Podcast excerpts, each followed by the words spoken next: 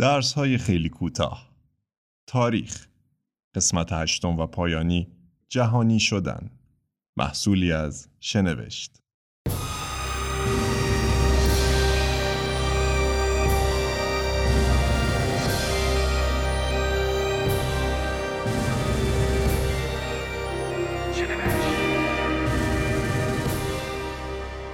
پیشرفت فناوری‌های ارتباطات و حمل و نقل که از ابتدای قرن بیستم شروع شده بود، طی نیمه دوم همین قرن و آغاز قرن بیست و یکم با سرعت بیشتری ادامه پیدا کرد که تا امروز ادامه دارد.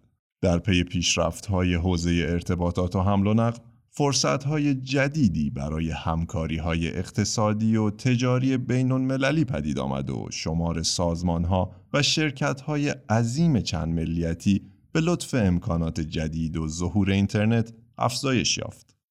بدین ترتیب فرایند جهانی شدن از دهه نود میلادی روند رو به رشدی پیدا کرد که تا همین امروز ادامه دارد. با فروپاشی اتحاد جماهیر شوروی در سال هزار و نهصد و نود و یک دوران جنگ سرد به پایان رسید و چالش‌هایی را پیش روی متحدین سابقش، جمهوری‌های سابق شوروی، اروپا، ایالات متحده و کشورهای عضو جنبش عدم تعهد قرار داد و بدین گونه توازن جهانی قدرت با پایان جنگ سرد دگرگون شد. با ظهور قدرت‌های اقتصادی نوظهور و پیشرفت‌های روزافزون تکنولوژی، اقتصاد جهانی به هم پیوسته‌ای پدید آمد. اما این دوران همانند دیگر دوره‌های تاریخ بشر، بحران‌های زیادی را نیز پشت سر گذاشته است. نزاع‌های قومی و منطقه‌ای در عصر پس از جنگ سرد به فعالیت‌های تروریستی، نسل‌کشی و پاکسازی قومی منجر شده است.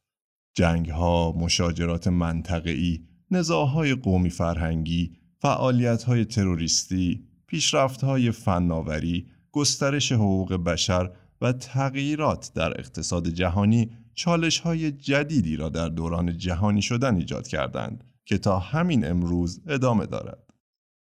افزایش سریع جمعیت کره زمین به همراه افزایش امید به زندگی و مهاجرت‌های گسترده از دیگر چالش‌هایی هستند که در برابر حکومت‌ها و جوامع امروز بشر قرار دارند. تکثیر سلاح‌های هسته‌ای نیز چالشی بزرگ در برابر صلح جهانی است. در این میان گروه‌های فرهنگی و سیاسی زیادی در سراسر جهان برای دستیابی به خودمختاری و خودگردانی تقلا کردند.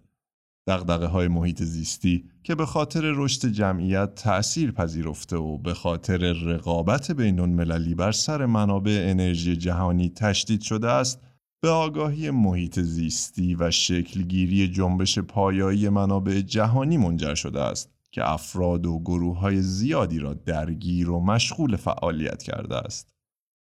جهانی شدن مثل هر دوران دیگر در تاریخ بشر مزایا و چالش‌هایی به ارمغان آورده است.